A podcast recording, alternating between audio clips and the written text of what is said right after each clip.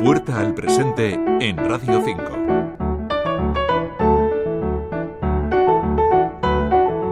Todos hemos escuchado noticias como esta. Esta semana hemos visto cómo el Museo del Prado acogía a dos personajes muy cinematográficos, el director Ridley Scott y el actor Joaquín Phoenix, director y protagonistas de la película que llega esta semana a la cartelera, Napoleón.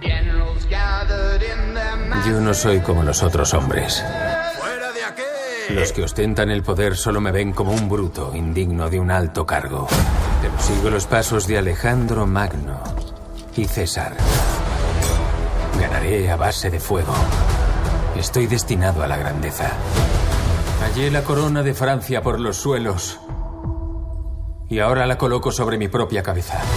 Sin embargo, ¿desde cuándo podemos hablar de Napoleón? En realidad, desde la década de los años 90 del siglo XVIII.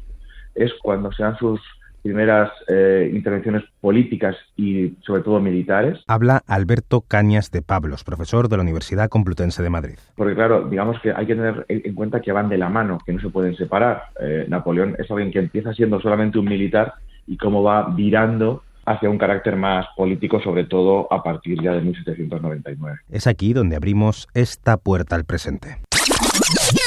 Francia, 1789. La llegada de la Revolución Francesa cambia el statu quo. Un joven Napoleón Bonaparte ve la posibilidad de escalar en la sociedad de la época. Él era hijo de la baja nobleza corsa, que por cierto se había incorporado a, Francia solamente el año anterior a que él naciera, y, entonces, bueno, pues a través de esta formación militar, en la que tampoco fue especialmente brillante durante sus notas, podríamos decir. Aunque el reconocimiento le llega por las campañas militares. Luego es él quien va, eh, a través de la defensa de Toulon, de las campañas en Italia y demás, y de una activísima campaña de propaganda eh, fomentada por él mismo, es de esa forma como él se va construyendo esa imagen y cómo va luchando poco menos que contra los elementos y contra lo establecido. Y revoluciona la propaganda. Hay que pensar que él crea su propia prensa, su propia prensa que distribuía entre sus propios soldados para, eh, digamos, crear espíritu eh, corporativo y también que él fuese una referencia mayor para ellos